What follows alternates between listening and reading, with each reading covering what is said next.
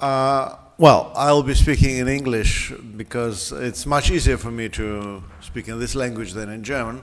But if there are any questions, of course, I can answer, at least I can understand German. And first of all, thank you very much for uh, inviting me here and giving me the chance to speak. I am very grateful that Rosa Luxemburg Foundation uh, organized this conference and in invited me. And here I come to one problem which I am facing because uh, in this whole, it seems that I am the only person from Russia speaking about Russian Revolution. Well, uh, that situation is not so surprising given the situation, uh, given the state of uh, politics in Russia.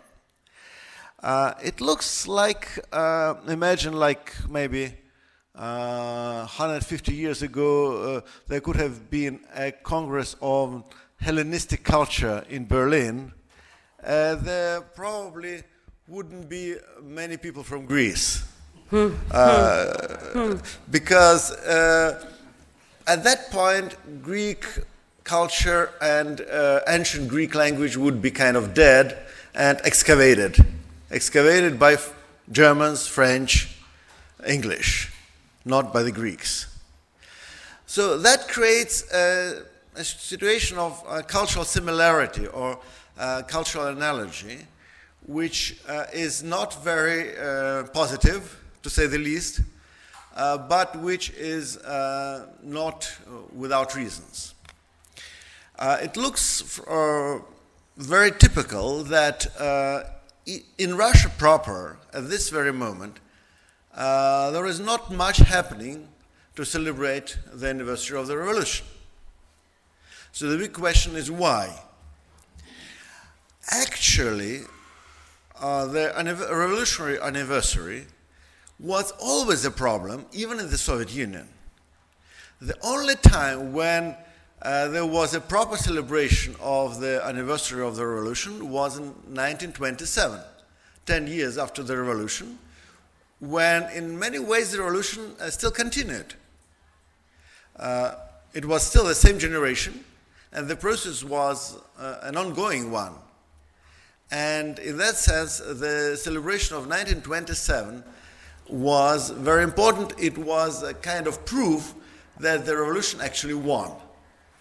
So that was the, the date, uh, November 7th of 1927, when revolutionaries, Bolsheviks, and their supporters really celebrated their victory.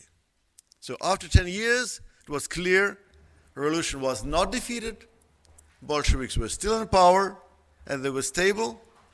The country and the state were functioning, so it looked like it was a real celebration of victory. Actually, it was the only time when revolution was celebrated properly in the Soviet Union. Uh, because if we are taking uh, next anniversary, which was 1937, just the date is very telling. 1937. What was happening in 1937? Bolsheviks were arrested and shot uh, or sent to Gulag. So it was not a very good uh, moment to celebrate the anniversary of the revolution, and not a very positive one for most of its, for many of its participants. What was celebrated in the Soviet Union in 1937? Actually, the big celebration was really taking place. But it was not about 20 years of revolution. It was about 100 years of Pushkin's death. death. so actually, it's a very interesting point. Why did you celebrate somebody's death, not birthday? Uh, actually, Pushkin, as you know, was killed at a duel in 1837. So, strangely enough, in 1937, there was a tremendous celebration of Pushkin. they published lots of books and, and articles of Pushkin. They erected Pushkin's monuments everywhere and so on. They had meetings celebrating Pushkin and so on. Why were they so concentrated on Pushkin? Well, I mean, of course, Pushkin is a great Russian poet and the founder of Russian literature. But why in 1937? The answer is obvious. It was a replacement for the revolutionary anniversary, which was kind of uh, played down as uh, uh, something inappropriate to celebrate in the context of big purges and big terror, which was uh, attacking uh, the participants of the revolution itself. Uh, well, then, of course, next time it was 1947, uh, and again in 1947, what was celebrated? Not the anniversary of Russian Revolution. It was the anniversary of Moscow, be being founded by Prince Yuri Dolgoruki. In fact, Yuri Dolgoruki did found Moscow, did establish Moscow, but not in 1147, as it was said in Russian uh, manuals, in Russian textbooks. It actually happened in 1155. So it happened uh, 80 years later. I think the reason was uh, partly uh, that it was too far away from, uh, from the time when they needed a, a, a, celebration, they needed a festival. So uh, instead of celebrating the actual founding of Moscow as a city, uh, they celebrated uh, 800 years of the first of the first quote about Moscow in Russian chronicles. So Moscow was for the first time mentioned in Russian chronicles. Uh, in 1847, it was true, actually as, um, as an estate, not as a city or, or a town, as an estate where Yuri Dolgoruki actually killed the owner of the estate. And then, uh, and took over the estate. Uh, so actually not a very good point to celebrate, to be honest. Again, why was it so important to do it in, eight, in 1947? Again, for a, an obvious reason. Uh, Stalin's uh, government wanted to avoid big celebrations about revolutionary anniversary, so they concentrated on something else. In 1957, 10 years later, again, what was celebrated? Uh, there was something real to celebrate finally. Finally, there was something real. It was the Sputnik. So that was a real achievement to celebrate. And um, that was really astonishing. Of course, I was born a year later, so I have no memories. But of course, my, uh, mm, my parents uh, told me stories about that really being a tremendous event. Both Sputnik and Gagarin really were tremendous events uh, for the population of the Soviet Union, and really people did have spontaneous rallies, spontaneous celebrations.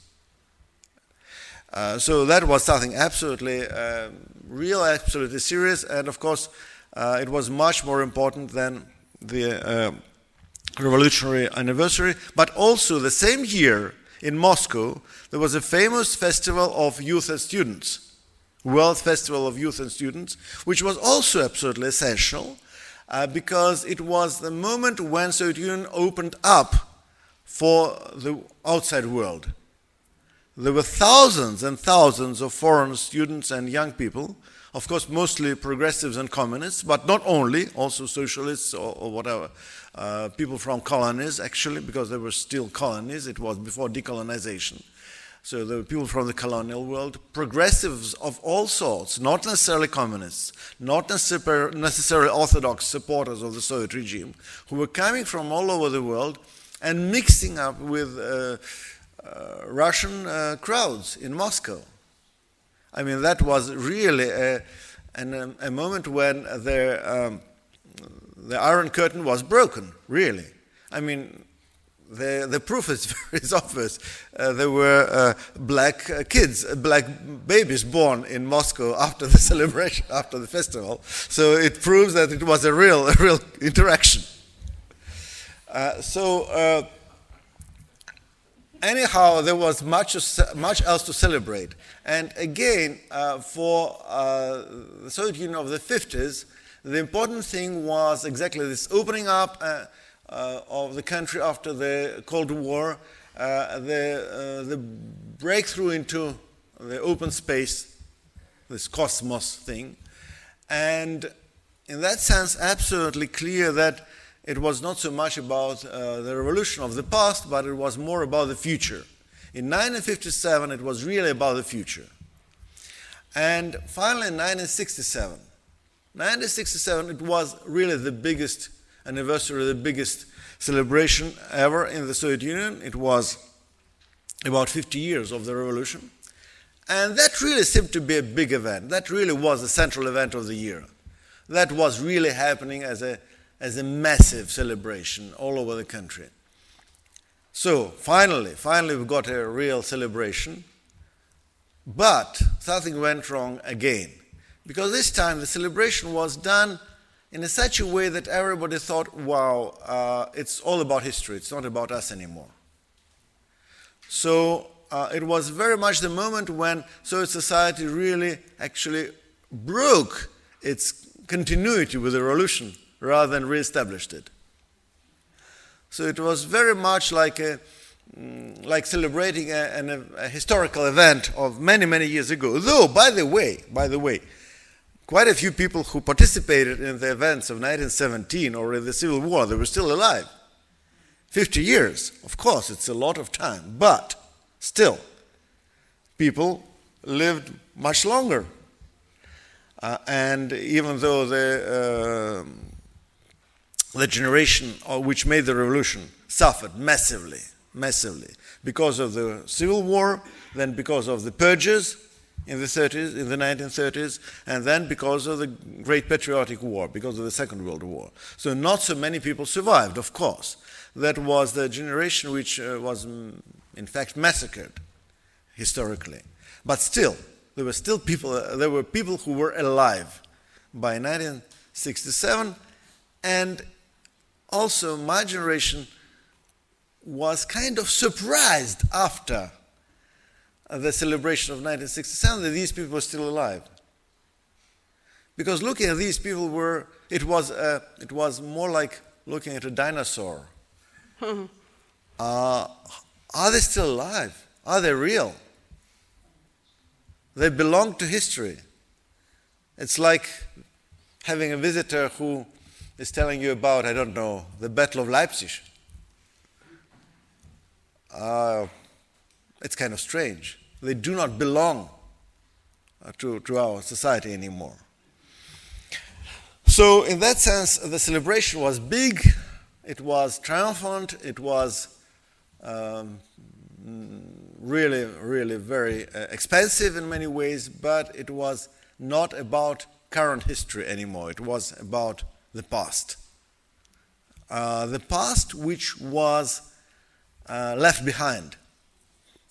And then, of course, we have some events which were not so important because there were, there were all sorts of uh, rituals, all sorts of uh, traditional Soviet festivals which were of no political importance.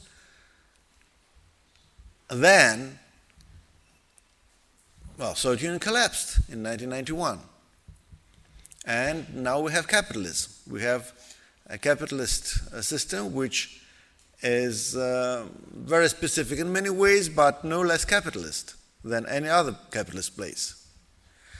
Uh, you can say that Russian capitalism is more corrupt than, say, German capitalism. Fine, but there are also all sorts of places which are more corrupt than Germany.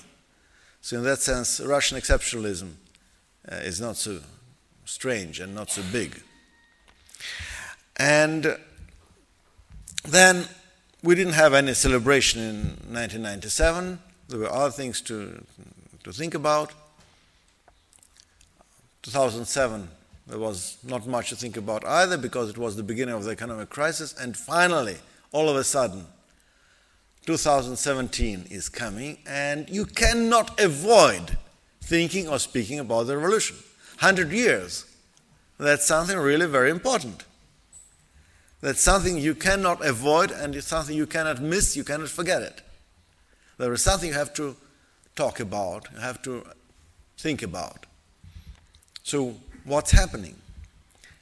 And this is really a big challenge. And ironically, it's a big challenge both uh, to the Russian government, uh, to the, to the uh, liberals, liberal opposition in Russia, and it's a challenge to the left. In fact, all forces, all trends are very confused about what to do about the anniversary. Well, let's start with the government. Uh, the government reacted in a very proper bureaucratic way. Push, uh, Putin, uh, said Pushkin, Freudian slip. uh, Putin, Putin, signed an order uh, to celebrate uh, the anniversary. But the question was, what are we going to celebrate? And the answer was, we are going to celebrate the anniversary of, of the Great Russian Revolution. So, not uh, November 1917, not the Bolshevik Revolution, not the Great October Socialist Revolution, but the anniversary of uh, the Great Russian Revolution, which started with what used to be called February Revolution, and which continued well into October, and actually continued well till the 1920s. Historically, I think the concept is correct. It's true, it was not two revolutions. It was just one revolution. And in fact, uh, looking historically, uh, October Revolution was the culmination, the highest point of February Revolution. It was not only prepared by February, but it was exactly the process launched and started in February, which led to the Bolshevik takeover. Actually, the Soviets were not established in October, they were established in February. So, in that sense, the Soviet power, the very idea of Soviet power, emerged with the February Revolution. And in that sense, speaking about the Great Russian Revolution makes perfect sense. However, uh, the people who made the decision about celebrating the anniversary of uh, the Great Russian Revolution rather than the Great October Revolution, they were not motivated by historic concepts. They were motivated by the fact that they wanted to avoid speaking about the Red October. So let's concentrate then on speaking about uh, Democratic February, which could be interpreted as a positive event uh, bringing us closer to, well, liberal democracy. Then we can even speak about Russian Revolution uh, as a tragic event, uh, and we can see um, the events of uh, October 1917 as a, as a negative uh, um, kind of trend in the revolution, the negative turning point, with uh, having February as the highest point. However, it didn't work out. First of all, because the celebration uh, was becoming a task of the bureaucrats. Bureaucrats are not very good at history. Uh, these are not the, the people to, to be concentrated on, on, on interpreting history. And second, uh, who were the people who were officially appointed to make statements about history, about the past, and so on?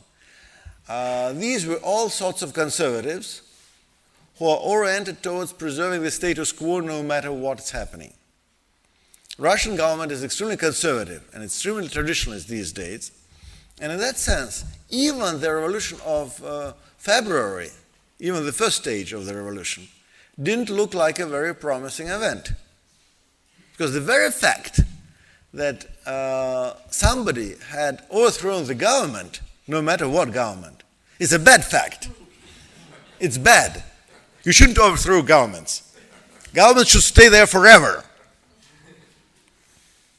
They have to last forever. Everybody who is against the government is a bad man, a bad person. Uh, and that was the kind of interpretation we've got. There were all sorts of events which started already in February, March this year, which were really pathetic uh, I was invited to a few events, and uh, I was in, invited even to the starting event, which was the first for this series of events, conferences, and seminars officially organized to celebrate the revolution, and who was one of the major speakers with, with whom I, I had to, to quarrel, of course. The major speaker was the Archbishop Point of Geneva Switzerland. Russian Archbishop, Orthodox. Russian Orthodox Archbishop of Geneva, Switzerland. He had to tell us about Russian Revolution. Uh, well, it was no surprise that he was very negative. however, however, I, I, expected that to happen. However, I was really interested uh, who are going to be blamed for the bad thing happening. And, well, I, I, to different audiences later, I put this question, and usually I asked my Russian colleagues uh, who didn't watch that on the video, because you can watch it on the video. It's all, it's all on, the, on YouTube. You can watch it. Uh, so, and uh, then I said, who were to, to be blamed? And everybody said, well, probably this guy blamed Bolsheviks. I said, no. Probably this guy blamed uh, revolutionaries or, or, or, maybe even liberals. Not really. He blamed them, but not so much. Oh, oh, yeah, sure. He should have blamed the Jews. No, no. Much, much more. The person to be blamed for Russian Revolution was Jean-Jacques Rousseau. Definitely, the, the guy, the, the, uh, the bishop was from Geneva. so why was Jean-Jacques Rousseau to be blamed? Why was Jean-Jacques Rousseau so terrible? Well, of course, first of all, really, he was, uh, and that's true, he was one of the few or the first revolutionary theorists in Europe. That's true. But that's not all. The real fault, the real uh, crime of Jean-Jacques Rousseau was that he said that men are kind by essence. So the, the very fact that he said that people are good and kind by essence means that people do not need church and hierarchy to behave. And that all leads to chaos, destruction, and revolutions. Uh, so imagine what kind of celebrations we had uh, on the government side. Uh, so um, then let's speak uh, about the uh, liberal opposition, because of course the liberal opposition is different, and theoretically, uh, liberal opposition uh, should have a different approach because, first of all, unlike the government, they think that changing a government is not such a bad thing. Second, uh, they uh, think that current Russian government is corrupt and conservative, which is true. And in that sense, they can easily find uh, their, uh, the kind of parallels, the kind of analogies with uh, the kind of event which happened in February 1917. and the kinds of events they're going to expect happening soon in our country. And by the way, the parallels are really evident. However, uh, there is one bad thing to, but there is a bad news. There is a bad news. So the good news is that February Revolution happened. The bad news was that it was followed by the October Revolution. and uh, because uh, liberal historians and liberal politicians are usually uh, people who are not stupid, uh, they knew that. And to make things worse, it's more like a, a ghost, a, a, specter, which is haunting all kind of uh, liberals uh, in Russian politics. Because the, it's also the kind of argument of Russian conservatives. Uh, once you start changing things, uh, things get out of control in this country. Things get out of hand, and then you can end up having people like Lenin taking over with social change becoming uh, uh, coming on the agenda. And what you want, and what we want as the government, and what you want as liberals, we want the current economic and social system to continue. We don't want it to be wrecked. So the government dislikes the liberals because they think that the liberals are the ones who are rocking the boat.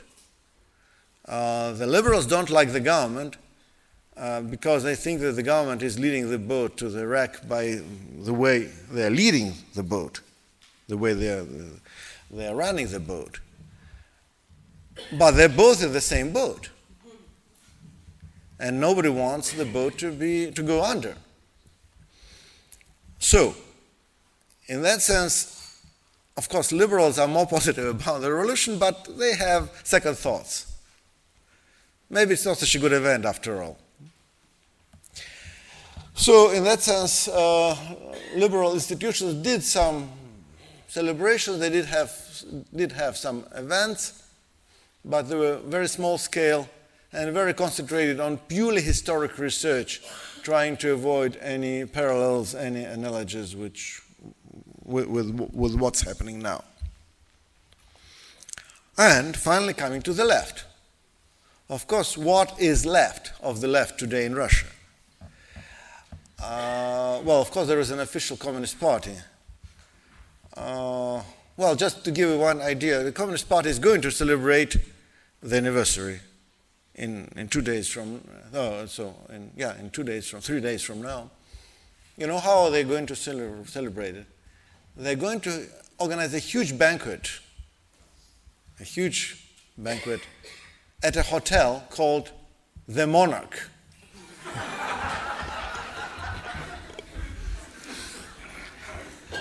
I think that's enough about it. That tells you everything. That's all you need to learn. Uh, what about the rest of the left? Uh, of course, for the rest of the left, uh, the story is much more positive, and uh, the rest of the left, of course, was very interested in having celebrations. But here we're coming to another point which is not so positive. You know, um, there was already in the 90s a, newspaper of some radical left, young lefties, who are not so young now anymore, uh, which was called Bumbarash 2017. Bumbarash was a character from a, uh, from a, a, short story of Arkady Gaidar, a, Russian revolutionary uh, writer. Uh, and uh, also there was a movie uh, called Bumbarash um, which is a very, uh, uh, uh, yeah, a very nice story of a, uh, a revolutionary soldier being in, involved in uh, different um, adventures. Very, very positive character. And uh, um, the, book, the, the, newspaper was called Bumbarash 2017. Why? Because the, the, the slogan, the slogan of the left in the the radical left in the 90s and even in the early 2000s was we are going to celebrate uh, the 100 years anniversary of the revolution in Kremlin, in the Kremlin. Well, we are not going to do it. Not at all. So, after 25 plus years of capitalist restoration, uh, the left had proved that it was not capable of changing things. It was not capable of successfully and efficiently fighting back for many reasons, including objective ones. However, the very fact that 100 years after the revolution, we are so much defeated and we are so marginalized and we are so weak doesn't look very encouraging. And so that made uh, this anniversary uh, to be um, accepted uh, by the current left in Russia with a lot of shame. So these were the great men who did the revolution, who did social change, who did transformation. And we are the ones who failed everything for 25 years, not being able to achieve anything substantial. So, in that sense, the left is also not very happy about celebrating the anniversary. It's it's the moment of, of reflection and, the moment of discussion, which is not very encouraging, actually. Uh, should we be so pessimistic about it then? I think we shouldn't. First of all, I said there were all sorts of reasons for the left being so defeated, and many of these reasons were objective. Neoliberal regime was on the rise uh, in the 1990s and early 2000s. Now it's in crisis. It is in crisis, and this crisis is not going to stop. It's going to last, and it's going to provide us with more opportunities. Uh, and yesterday, uh, Misha Brie mentioned that we're on the defensive, but I think it's about time to think in, in terms of offensives. It's now about the time to rethink what we're doing, rethink our errors, rethink our mistakes, and understand what should be done to change the situation in a positive way, not just resisting, not just trying to fight back, but trying to use the opportunities which are emerging to go into an offensive. A difficult task, but an essential one, because if we don't do it, I think situation is going to get much worse for everyone, including the capitalists, because the situation is out of control, and it's not the case that masters of the current system are in charge. They're not in charge anymore. They're losing control. Uh, they are desperate to find solutions which they don't have. So, in that sense, I think we're in time of change and we have to do everything to make this change possible. And again, yesterday we had de- this debate about Lenin, uh, who was in January 1917 speaking to Swiss workers, saying, Our generation will not survive that long to see the revolution. It was happening one month before the revolution started. Before the revolution started, the one which he actually led.